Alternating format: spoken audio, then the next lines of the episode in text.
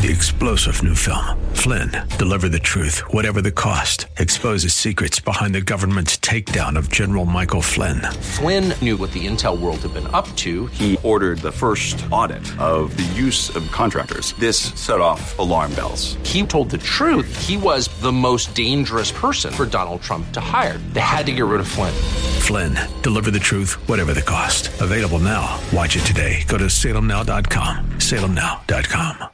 Hope that is not present in our life makes our heart sick. But desire fulfilled is like a tree of life.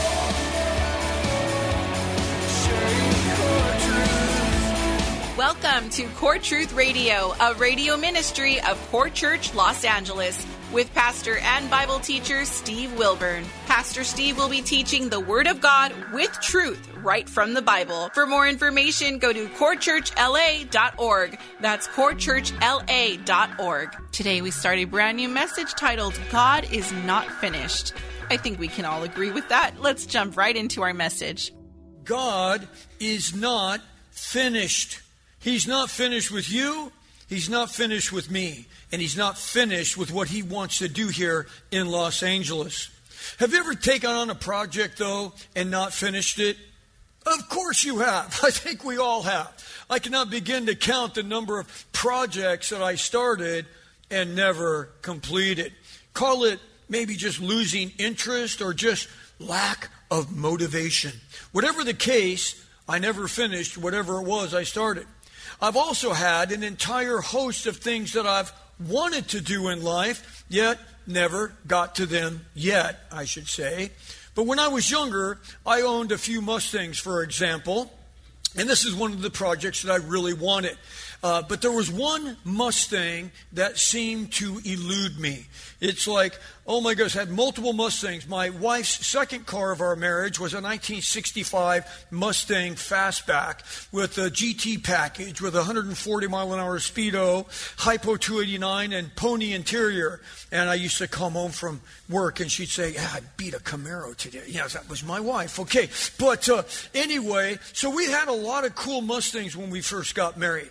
But again, the one that used to elude me was the famous R car. See, the R car was the Mustang that had a 428 Cobra Jet engine in it. So in finally in 1985 I found a 1969 Mach 1 with an R as the fifth digit in on the serial number, which meant it had a 428 Cobra Jet. It wasn't running, but I was like, I finally got it. I'm going to restore this car. It's going to be bad to the bone. And then at that moment, all of a sudden, it's like, hmm, God put a call on our life to go back and help a church back on the East Coast. And I recognize I'm not going to be able to keep this car that I've wanted for so long. So I sold it for next to nothing. I think if the headlines in a newspaper could read anything, it was close but no cigar. That's right. Sometimes headlines in the newspaper, they can say one thing but it maybe sounds like they're saying something else. In fact, I had these four crazy headlines that I found on the internet, and they kind of are a little misleading. Like one of them said, Airhead fired. What were they just completely clueless? No, it was the person in charge of the air traffic controllers was fired. Okay, but it made it sound a little different. Here's another one. Aaron suspect to be, you know, or I should say arson, arson suspect to be held in Massachusetts fire. Yeah, he's going to reap what he sowed. They're just going to put him right in the fire.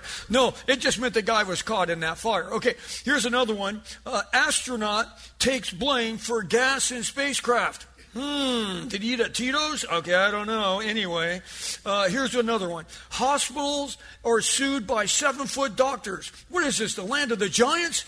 Uh, no, it was foot doctors that sued the hospital. Okay, anyway, you get the point. Yeah, it's just like these newspaper headlines. You got it a little late. Okay. it's okay though. All right. So anyway, but sometimes these news headlines can be a little misleading. But there are many things in life that are just undone in our world today. They're undone. Things that can certainly leave us with more questions than answers. But one thing that we can know for sure, as a Christian, we can know this that God will never ever leave us undone. God has a purpose for each and every one of us. He has a plan for us. And as we come to the end of another year, we have to ask ourselves will we let Him, will we let the Lord God have His way in our life? Will we finally surrender to what His plan is over what our plan is? See, not everyone is willing to do this. I wasn't willing to do this at one point. We were back east. We were back there for some eight and a half years. We already got to the point where it's like the church that we went back to help start, we weren't even going there anymore. And all of a sudden, now we're church hopping. And everything just seems like scrambled eggs. It's just like nothing is making sense anymore. And I remember standing outside in front of our townhouse, and I remember thinking, is this it? Is this what's going to happen? Is this our life? And I just remember the Lord speaking to my heart, inside my head. It was like, well, if you're not willing to give up the things that are holding you back from me using you, then it's going to be another year. And I just remember the Lord just shouting that in my head another year. Like, what do you mean another year? You mean like if I'm not willing to let go of the things that are holding me back on the inside, it's just going to be another year? Because God lives in the realm of eternity. Does He look at any of us? Does he say, Oh, you're not willing to let go of something that's holding you back? You got some secret thing deep down inside that no one else knows, but I know that it's there. So guess what? Maybe it's another year, another year of the same thing. I wonder what area there might be in your life that could be wrong.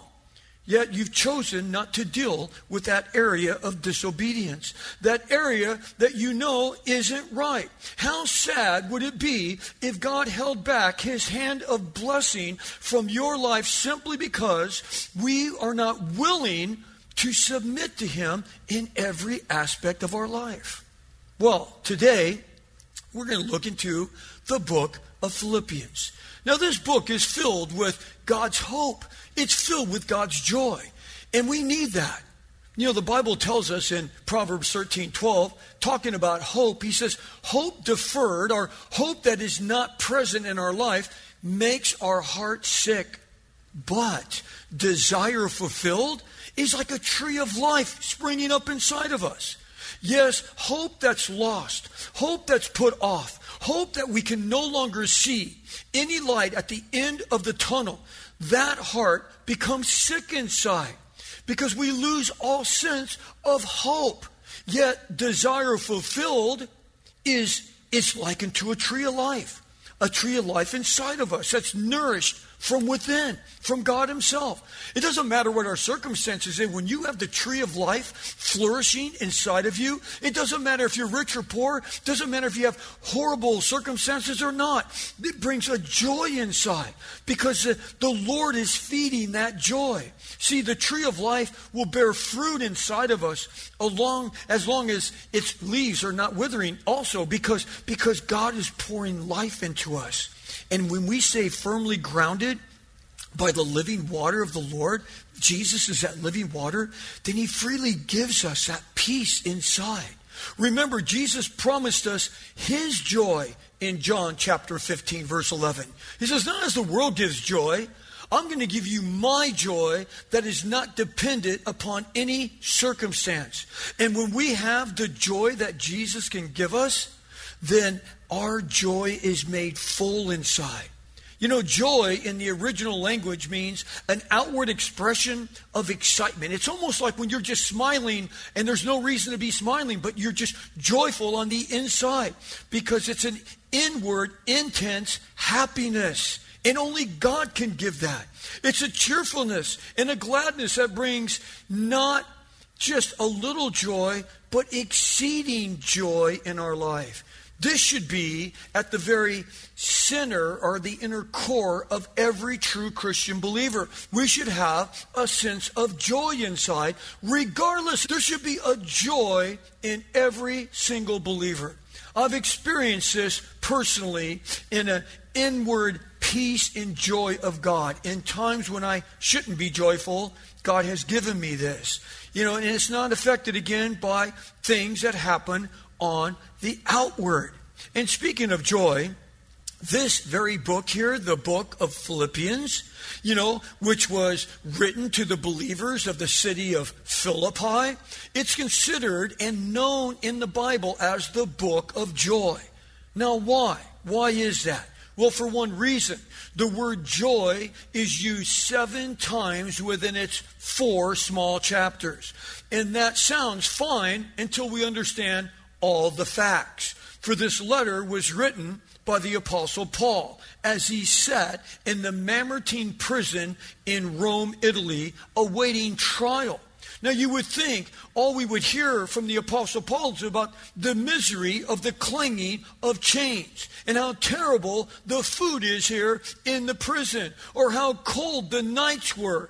But that's not the case with the Apostle Paul. He goes on to write what is considered his most personal letter of all of his letters. And let's not forget, God used through the Holy Spirit, used Paul under the inspiration of his own Spirit to write one half of the entire New Testament. Think about that. He wrote half of the New Testament that we have today. And this book of joy, the most intimate book that he has written, he wrote it from a prison cell. Again, it's not only Paul's most personal letter, but it's his most encouraging letter in all the Bible to us as believers. Yes, Paul allowed his chains to be transformed into an opportunity to serve the living God. He allowed his misery to be turned into joy and taken advantage of this time of being bound to write the prison epistles. And his being bound, you know, into service for the Lord was his joy. Yes, the Apostle Paul, uh, you know, he uses this letter to give us all a lesson in becoming more than conquerors through Jesus who loves us. Now, today, we're going to consider three points in light of our title God is not finished with you or me. Number one, knowing his audience. It's really important to know who you're writing to. Know who you're talking to. I think Christians need to understand this because all of us should be actively sharing our faith praying for people in some capacity. If that's not happening in your life, you need to think like that has to change going into 2022. I need to be more vocal about my faith. I need to talk to people. And it's like, so you need to know your audience. You know, sometimes I think Christians get caught up in our own little Christian bubble and, you know, we start talking to people that have no concept of God, no concept of the Bible and say, you know, brother, you just need to be, you just be baptized in the blood of Jesus. And it's like, what, what the the heck does that mean? You, know, you empty out a jacuzzi, fill it up with goat blood or something? I mean, like, what? What does that even mean? We have to know our audience and talk to them in a way that they can understand what we're saying. Number two, Paul, he's knowing their needs. Know the needs of the people around you. You know, people have needs. There's things that are going on in everyone's life. It's like try to be aware of what's happening. And number three, knowing what to say. It's always good to know what to say. A right word at the right moment for the right person is just a joy. Has any of you ever heard, has anyone ever come up to you and just said, Hey, you know, the Lord laid you on my heart, and I just want you to know how much I appreciate you? I mean, you ever have someone tell that to you?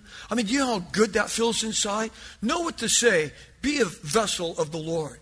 Well, anyway, with all of that said, let's look at our first point knowing his audience. These people of Philippi were originally known as the Krenides. And it's a, you know, it means uh, little fountains because of their numerous springs around the city of Philippi there. They were a Macedonian hill town overlooking the Bay of Neapolis. It was Philip II of Macedon, the father of Alexander the Great, that gave them their name. He was drawn there because of the rich gold mines that were nearby. He was able to conquer this area in the 4th century BC. This is just another reason, by the way, for you people out there that are wanting to be more Bible scholars. This is why I love the Bible. For it's not some random book of fairy tales, you know, that are all made up about a mystical land named Oz. You know, I was watching The Wizard of Oz last night. They had it on TV. But it's like, it's not a land of Oz or Narnia or Pandora from the movie avatar, some made up place, but rather the Bible is an incredible book that is filled with historical facts with details from real historical places, along with real historical people. Philippi became a Roman province in the second century BC. It was 42 BC that the forces of Antony and Octavian defeated Brutus and Cassius, who, were, who assassinated Julius Caesar. That's when Philippi became a Roman colony. And they were located again in Macedonia. It was considered the gateway going into Europe, and it served as a miniature Rome. Now, Paul went there and founded a church in Philippi on his second missionary journey after he was called to go there by a vision that he received that's recorded in Acts chapter 16. And before he got that vision and everything, you know, there was a little uh, heartache there between him and Barnabas. Now, Barnabas was an elder, faithful statesman and, you know, godly man. And it was Barnabas that took the Apostle Paul under his wing. Because if you remember, the Apostle Paul, who was also known as Saul of Tarsus, he was trying to stamp out Christianity. He was trying to stop it. He was a Jew. He was a Pharisee. He was trying to climb the corporate ladder of religion. And he thought it would be a good thing to wipe out this new sect called Christians. And so he was out there murdering, beating, and putting in prison Christians. And so that's when of course, Jesus knocked him off his horse on the road to Damascus, and he was converted. But the Christians were thinking, he's not converted. He's a liar. And what he's trying to do is he's trying to sneak in to the Christian church. So he's to act like, oh, I'm a Christian now. And, and so the people will trust him, and then he's going to kill us all. But it was Barnabas who had the sensitivity of the Holy Spirit to say, no, he's not. He's truly converted. And Barnabas took him under his wing. They went on the first missionary journey and started churches all over the place. And so when they were getting ready to do their second missionary journey, one person that they had taken with them on their first missionary journey was John Mark. And Mark, you know, he got into that first journey and he realized, you mean we're not staying at the Ritz Carlton every night? You mean we're not eating at Chipotle every day? It's like we're not eating at In N Out? You mean it's going to be hard? It's going to be difficult? It, it, the days are going to be long? The nights are going to be cold? Our stomachs are going to be empty sometimes? I'm not into this. I'm going back to mommy. So he sucked his thumb and left. I put the sucked his thumb part in there. Anyway, so he whined and complained and he left. So anyway, he's gone. But on the second missionary journey, you know, Barnabas, you know, John Mark came back to him and said, you know, I'm so sorry, you know, I just was, I, I just had all my priorities wrong, and haven't we all made mistakes like that? And so he apologizes. I'm so sorry. Can I come on this second journey? And Barnabas is like, Sure, young man. We'll take you again. We'll give you another chance. And the Apostle Paul's like, uh, No can do. He's a whining, sniveling little brat. We're not taking him anywhere with us. And so there became a heated argument between Barnabas and Paul. And so they split ways. And so Barnabas took Mark and went one way, and, and the Apostle Paul took Silas and they went another way. You know, God uses all things for his good. And it's like you think, well, what good could come out of these two godly men getting into an argument? Well, they covered twice the amount of ground. And when Barnabas was with Paul, I'm sure Barnabas, the elder statesman, just kind of let Paul take the lead and preaching everywhere. But Barnabas was a mighty preacher himself. So God used that to separate them. Now they're doing twice the area, twice, twice the coverage. Barnabas is back to speaking once again. But anyway, when Paul arrived in Philippi, that's with Silas, he started preaching to a group of women. This is where a wealthy woman named Lydia in the Bible was converted to Christianity. Then a demon possessed girl who was used to tell fortunes to people that men made money off of this girl started following the apostle Paul and Silas around saying, These men are bondservants of the Most High God proclaiming the way of salvation. But you would think Paul would be like, wow, this is great. This lady's paving the way for us, and we're getting all this free advertising from her. But Paul knew that something was rotten with this girl. So after many days, Paul turned around to her and he says, Come out of her, you, you deep, satanic, evil spirit. And an evil spirit came out of that girl. And she was no longer able to tell the fortunes of people, and she was delivered from Satan. That led to Paul and Silas being beaten with clubs and thrown into prison because the people that used to make money on her aren't making money on her anymore. But that's when the miraculous happened. You think like, well, this isn't going so good. We go to start a church here in Philippi. We don't start a church. We get thrown into prison there. This isn't good. But know this. When it appears that all is lost, when it appears that the bottom is completely fallen out, that is when God is ready and willing to work on our behalf. Listen to what happened that night in prison as recorded in Acts 16. We're going to get to Philippians 1. We're just doing some background work here. But in Acts 16 25, it says, But about midnight, Paul and Silas were crying and sucking their thumbs. Oh, no, I'm sorry. No, Paul and Silas were praying and they were singing hymns of praise to God. And the prisoners were listening to them. And suddenly, there came a great earthquake. Oh, we know what that's like here in Southern California, right? The ground was rocking and rolling so that the foundations of the prison house were shaken. And immediately all the doors were opened and everyone's chains were unfastened. And when the jailer had been aroused out of his sleep from the earthquake, obviously, and then he saw that the prison doors were open, he drew out his sword and he and he tried to kill him. He was about to kill himself, supposing that the prisoners had escaped. See, why would he do that? Why would he want to kill himself? Because in this day, if you were in charge of guarding prisoners and they escaped under your watch, your life is done. They would kill you for that. Which brings up the resurrection of Jesus. You're thinking, wait a second. I thought we were in the, you know, starting a church in Philippi. Well, I'm going back to the resurrection for a second. Do you remember what happened?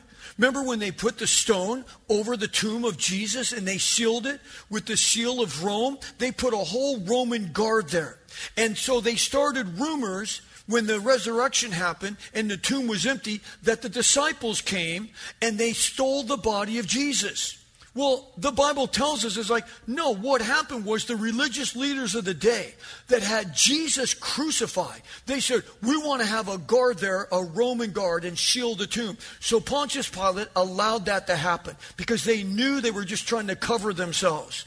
But when the resurrection happened, they went back to the guards who were fearful and afraid because an angel shook the ground and the stone was rolled away. Those guards knew that they were toast. But the religious leaders came and said, Hey, we'll cover for you. And they paid them money to say that the disciples came. Really? You mean the same disciples that all ran and hid because they were afraid if they could crucify Jesus, they'll crucify us? So now all of a sudden these disciples are going to come and take on a Roman guard, take them out, and then rob the body? It's such a ridiculous claim that secular historians try to claim happened to Jesus. That didn't happen. He rose again, and those guards were paid off, and they even paid off the people that were above the guards so that they wouldn't lose their life. But anyway, getting back to our story here. So the guy's ready to commit hari-kari. Verse 28. But Paul cried out with a loud voice, saying, Do yourself no harm, for we are all here, like no one left. And he called for the lights and he rushed in. This is the prison warden here. And he's trembling with fear because he's thinking, I'm toast anyway. And he fell down before Paul and Silas. And after he brought them out, he says, Sirs, what must I do to be saved? And they said, Believe in the Lord Jesus, and you shall be saved, you and your household. You know, it's kind of been said, you know, there's no, you know, there's no atheists in foxholes. Okay, when you think you're going to die, you're crying out to God. Now, you might be all cool and like, oh, I don't need God. I got my life together. You know, you know, people that are Christians, they just have a crutch in life. Excuse me, this is not a crutch. This is an entire 911 word that I have in Jesus. But anyway, I get your point. But it's like people will think, I've got everything I need. I don't need Jesus. Well, Earlier, what did it say in the scripture? They were singing songs and hymns and glorifying God. They're in prison and they're preaching the gospel to the prisoners.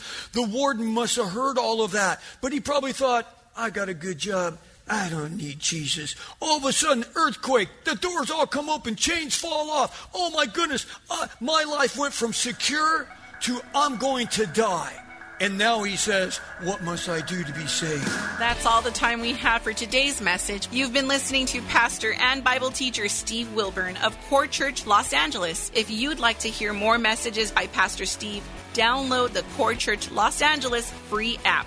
Available on iOS and Android. Core Church is sponsored by and a listener supported outreach of Core Church LA.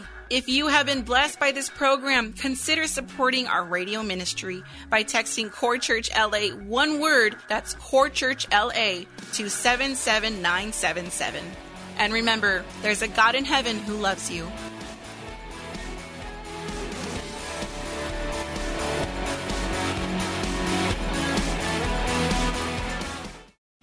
Three star general Michael J. Flynn, head of the Pentagon Intelligence Agency, knew all the government's dirty secrets. He was one of the most respected generals in the military. Flynn knew what the intel world had been up to, he understood its funding. He ordered the first audit of the use of contractors. This set off alarm bells. The explosive new documentary, Flynn, Deliver the Truth, Whatever the Cost, and covers the facts behind this scandal. Flynn told the truth. He was the most dangerous person for Donald Trump to hire. I find out the worst enemy that I'm going to face in my life is right here in America. They took my assessment and they wanted me to change it. And I was like, I'm not changing it. They had to get rid of Flynn. With in depth interviews, archival footage, and never before seen personal records of the man behind the headlines. I just felt like I was drowning. Flynn, deliver the truth, whatever the cost. Available now. Watch it today. Go to salemnow.com. Salemnow.com.